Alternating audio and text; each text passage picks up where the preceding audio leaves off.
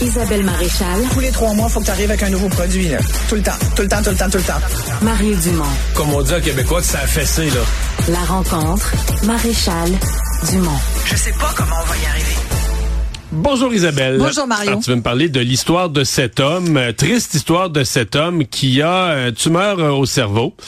Parce que des fois, on parle d'attente en santé, mais des fois, c'est juste anal. On a perdu notre journée, on a attendu 12 heures. Mais là, lui, l'attente a eu des conséquences. Écoute, c'est épouvantable, sincèrement. Ben- Une histoire d'horreur.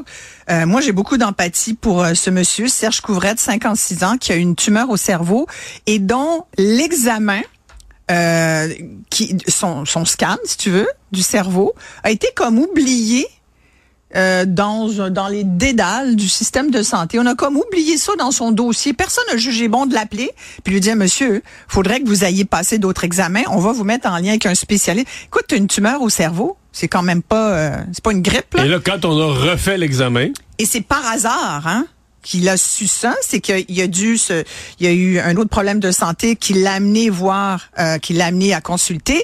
Et c'est le médecin qui a ouvert son dossier et qui a dit, oui, pense que vous avez un plus gros problème. pense que vous avez une tumeur au cerveau, monsieur. C'est un cancer du cerveau. On va vous trouver. Il faut absolument vous faire opérer.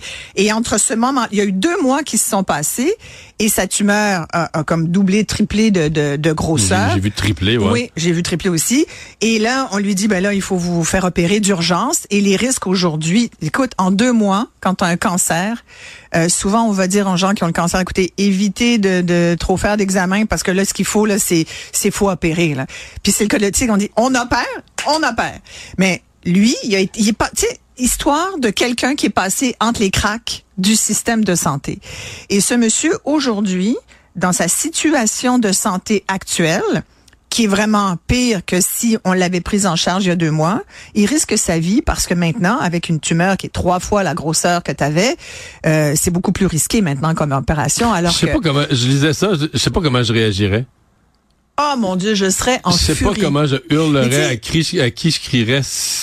Ce que je comprends, c'est que ce, ce- cet homme, ce Québécois, a déjà, euh, en ce moment, des petits problèmes déjà même à, il trouve, il trouve pas ses mots parce qu'une tumeur au cerveau peut, tu sais, trois fois ça plus gros, appuyer, ça. Ça appuie sur des zones, euh, sur l'élocution, sur euh, la capacité de, euh, de penser et tout ça. Mais il est tout, il est tout là, crois-moi. En tout cas, il est assez là pour se rendre compte qu'il s'est fait avoir pour un système de santé qui nous coûte quand même.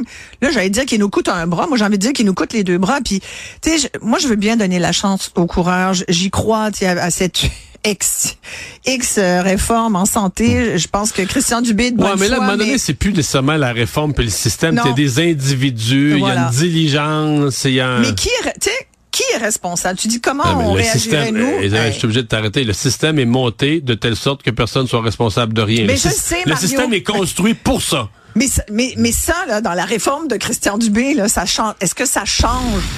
Pas vraiment. C'est Ouais. un espèce de gros paquebot qu'on n'est pas capable de faire tourner. Mais là, on échappe des gens. Puis c'est, puis on le sait. Puis des histoires comme ça, heureusement qu'il y a des médias pour en sortir. Puis éventuellement, ben, tu on se dit. eh, moi, j'ai déjà interviewé des gens, un monsieur dont la femme venait d'apprendre qu'elle avait un cancer du sein, et on lui dit, ouf, cancer important. On lui dit, faudrait, faudrait vous faire opérer bientôt. On va vous donner un rendez-vous avec votre oncologue. L'oncologue pouvait l'avoir seulement dans trois mois. La dame est morte avant d'avoir eu un premier rendez-vous avec son oncologue. On est au Québec. On met euh, plus de 40% de nos impôts dans un, dans seulement dans le poste santé. Là. C'est quand même beaucoup d'argent qu'on y met avec moi.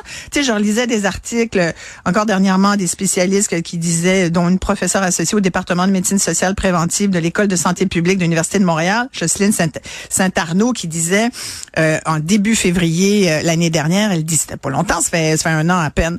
Elle disait on a un système de santé malade. Le problème, c'est une question de répartition des ressources et un problème de finances. Moi, j'ai envie de dire oui, répartition des ressources sans doute, finances. J'y mettrais pas tant plus d'argent, sincèrement. Je trouve Ben, qu'on y met déjà beaucoup. met, ouais, c'est ça. Là. Alors, Au prorata moi, pour moi- de, de notre richesse, on en met plus que la plupart des pays. Plus qu'à côté, euh, en Ontario, ils y mettent beaucoup moins. Puis les gens sont... Ici, au Québec, les... écoute, Mario, monsieur, là, s'il meurt, là, on pourra dire qu'on- que le système Le échappé. l'a complètement À 56 échappé, ans. a contribué à la mort de quelqu'un à 56 ans. Moi, je trouve que... Puis oui, tu as raison. Il y a personne qui est responsable. Tout le monde, ça se regarde. C'est comme, mais là, c'est pas moi, c'est pas... t- Puis c'est la faute de personne. Puis là, tu as un ministre, Christian Dubé, qui dit, OK, mais comment on s'y prend? Moi, je pense qu'il essaye, mais est-ce que cette réforme-là va changer quelque chose? Pas sûr. Là. Tu sais, fait que là, t'en, t'en as un qui arrive. Il y a huit ans, c'était un autre là, qui voulait centraliser. L'autre, là, il veut décentraliser, il veut donner plus de pouvoir. Là. Mon Dieu, qu'on perd du temps. Et il y a une bureaucratie, et c'est ce qu'il dit, là. Ce patient-là, M. Couvrette, il dit une bureaucratie, c'est la bureaucratie qui l'a rendu malade. Ouais. Qu'est-ce qu'on fait pour que ça arrête? Hmm. C'est parce que le système va te dire de pas les appeler. Tu sais, comme, gars, il y a une procédure, on va vous rappeler pour votre rendez-vous. Mais lui, dans le Ouais, fond, dans le Ben, fond, lui, il a aujourd'hui. attendu? il a- ben, c'est ça. Ouais. Mais dans le fond, il aurait dû appeler tous les matins, là. Mais appeler où? Appeler Eh, où? Ça répond pas. Ils ont tous des numéros de téléphone qui marchent pas, des boîtes vocales. Faites le 3, faites le 4, faites le 2, faites le 5. Ouais, puis attends, quand t'es puis là quand t'appelles au département, mettons, là tu parles à la réceptionniste. Faudrait pas que tu tapes ses nerfs trop longtemps, hein? Parce que là, moi je, ça m'est déjà arrivé là. J'ai eu des gros gros gros enjeux de migraine.